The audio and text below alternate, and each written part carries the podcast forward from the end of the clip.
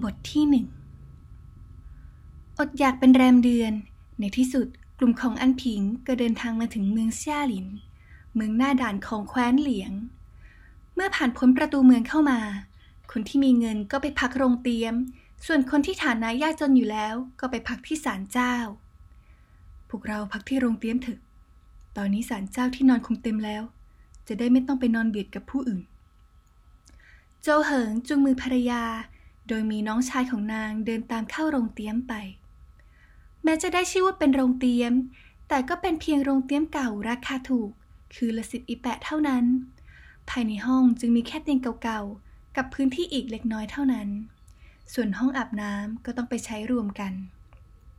เพื่อความต้องการส่วนตัว เจ้าเหิงจึงเปิดห้องให้อันชิวอีกหนึ่งห้อง เพื่อเวลาค่ำคืนเขากับภรรยาจะได้ใช้เวลาร่วมกันอย่างเต็มที่ ไม่ต้องกังวลว่าเด็กน้อยจะตื่นขึ้นมาเจอภาพที่ไม่สมควร เมืองเซ่าหลิน แม้จะเป็นเพียงเมืองหน้าด่าน แต่ก็มีพื้นที่อาณาเขตกว้างขวาง มีพ่อค้าต่างเมืองเดินทางเข้ามาค้าขายกันอย่างคลื้นเครง สินค้าต่างเผ่าต่างแคว้นก็หาซื้อได้ไม่ยาก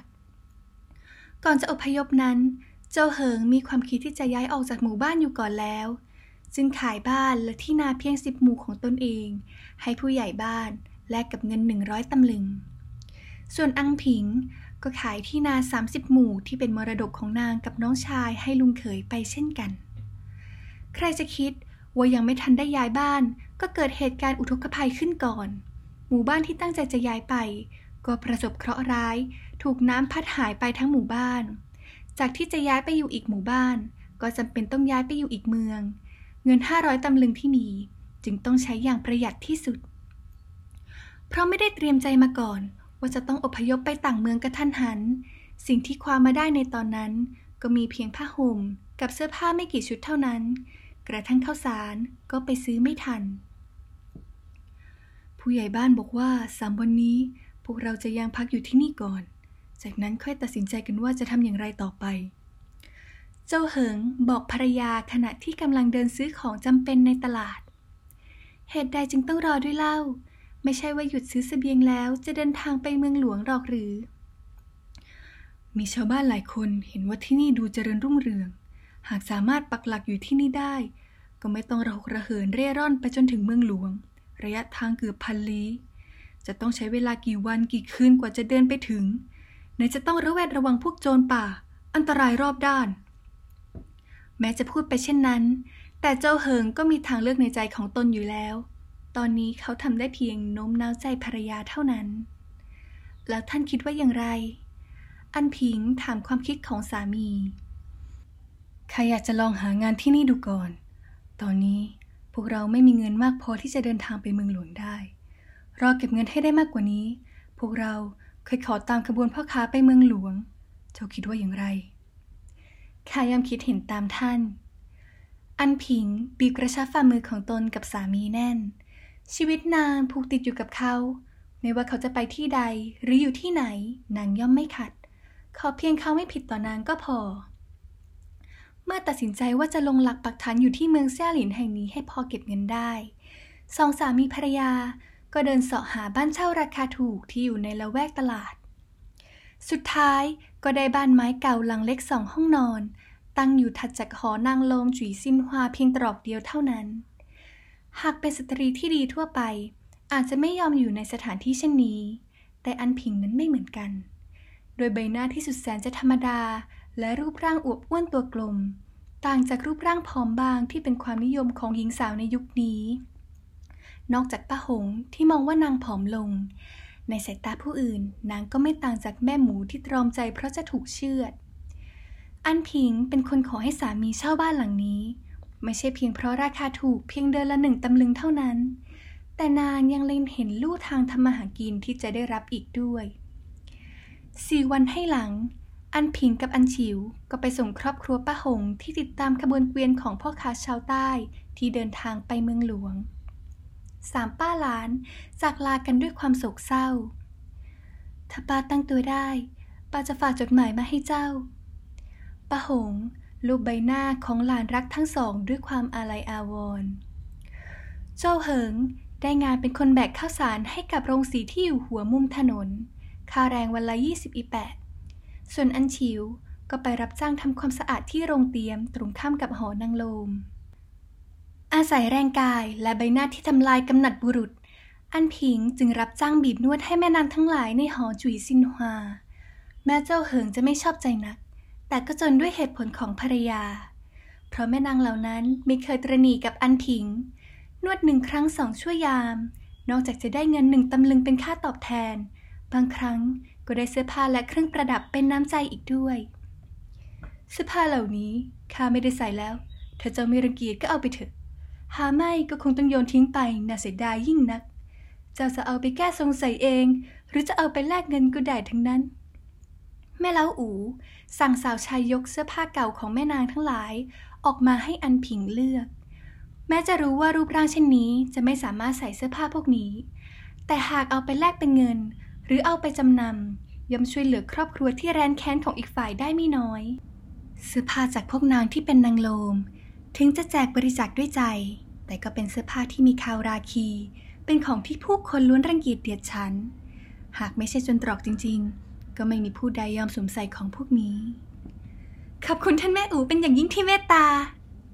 อันผิงยิ้มด้วยความดีใจเมื่อคิดถึงเหรียญเงินหลังจากเอาของพวกนี้ไปขายได้เสมอนะอันซื่อ หากมีคนถามก็บอกว่าเป็นเสื้อผ้าที่เจ้าคนมาเอง และไม่มีส่วนเกี่ยวข้องกับฮอจุยซินหวาทั้งสิ้น หาไม่ ผู้อื่นจะมองว่าเจ้าเป็นสตรีไม่ดี แม่แล้วอูเอ่ยสำทัก เพราะหากมีผู้อื่นรู้ว่าเสื้อผ้าเหล่านี้มาจากหอนางโลม อันพิงคนนี้ก็คงใช้ชีวิตที่นี่ลำบาก อันพิงจำคำเตือนของแม่เล้าอูขึ้นใจ เมื่อหลงจู้รมรักจำนำถาม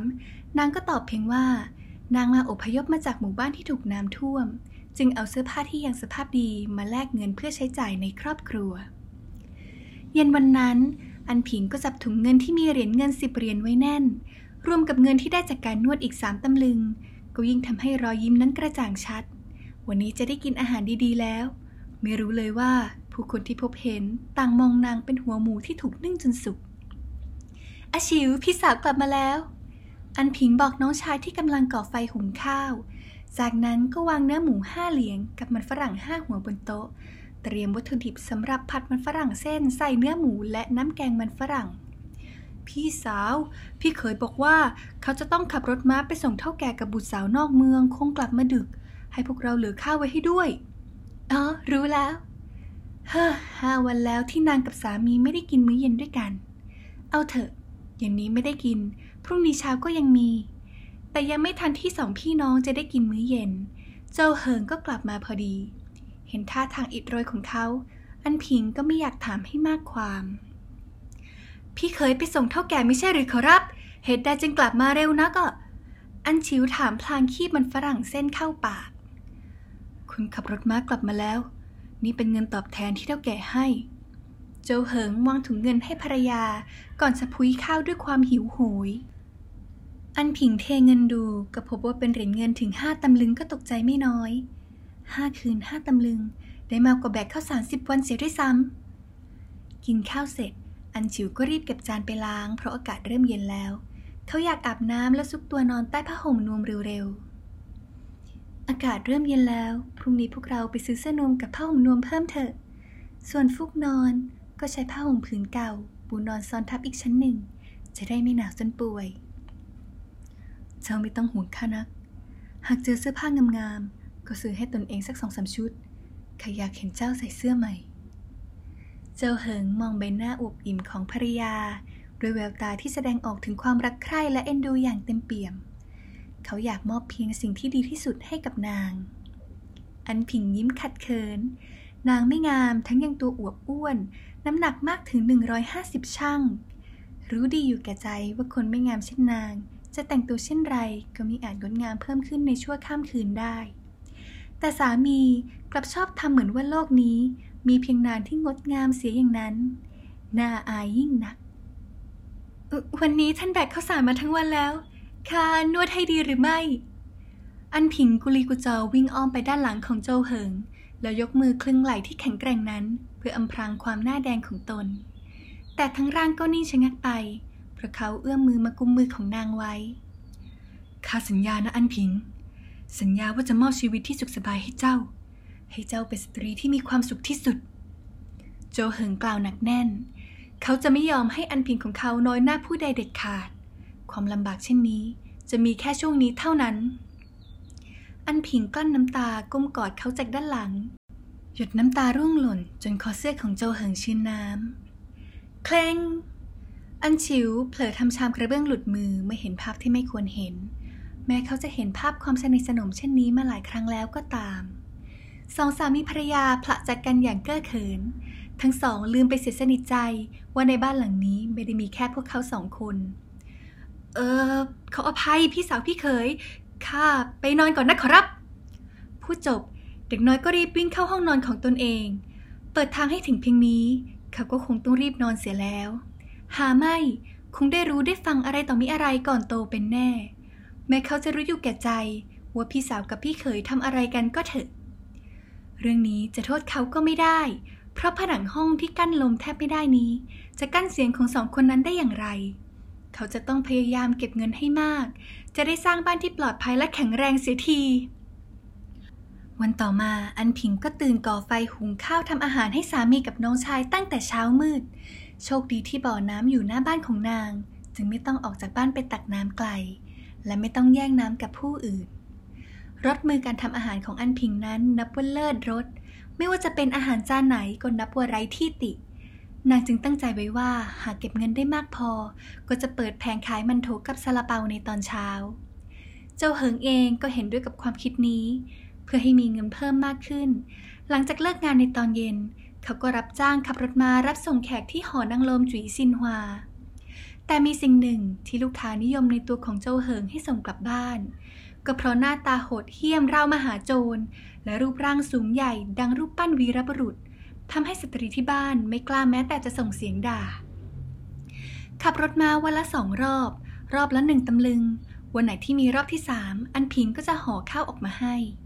ช่วงแรกๆ เราสหายที่ขับรถมารู้ว่าเจ้าเหิงมีภรรยา ต่างก็กระตือรือร้นอยากจะเห็นภรรยาของเจ้าคนเถื่อนเป็นอย่างยิ่ง แต่หลังจากที่เห็นแล้ว วกเขาก็ได้แต่ทอดถอนใจและพึมพำกับตนเองว่า คนเถื่อนย่อมมีวาสนาของคนเถื่อนด้วยความขยันขันแข็งของเจ้าเหิงทำให้เท่าแก่ร้านข้าวเมตตาเขามากกว่าผู้อื่น อีกทั้งความเมตตานั้นยังเผื่อแผ่มาจนถึงอันผิงกับอันฉิวอีกด้วย พอรู้ว่าทั้งสามอพยพมาจากต่างเมืองที่เกิดอุทกภัย ก็เพิ่มเงินค่าจ้างให้อีกวันละห้าอีแปดพอหลังจากที่เท่าแก่รู้ว่าอันผิงจะเปิดแผงขายซาลาเปากับมันโถในตอนเช้า ก็ลดราคาแป้งกับน้ำตาล เหลือกำไรเพียงแค่ครึ่งเดียวเท่านั้น เชิงอัดท้ายบท อีแปะ หรือเหวินหนึ่งอีแปะ มีค่าหนึ่งเหรียญทองแดง ร้อยอีแปะ หรือหนึ่งพวงของเหรียญทองแดง เรียกว่าหนึ่งก้วน มีค่าเท่ากับหนึ่งตำลึงเงินสิบตำลึงเงิน มีค่าเท่ากับหนึ่งตำลึงทอง ในนิยายเรื่องนี้ หนึ่งอีแปะ สามารถซื้อมันโถได้สองลูก ลี เป็นหน่วยวัดของจีน มีความยาวเท่ากับ 500 เมตร ซื่อ ใช้ต่อท้ายแส้เดิมของสตรีที่แต่งงานแล้วหนึ่งเลียง มีน้ำหนัก 50 กรัม 150 ช่างจีน ประมาณ 75 กิโลกรัม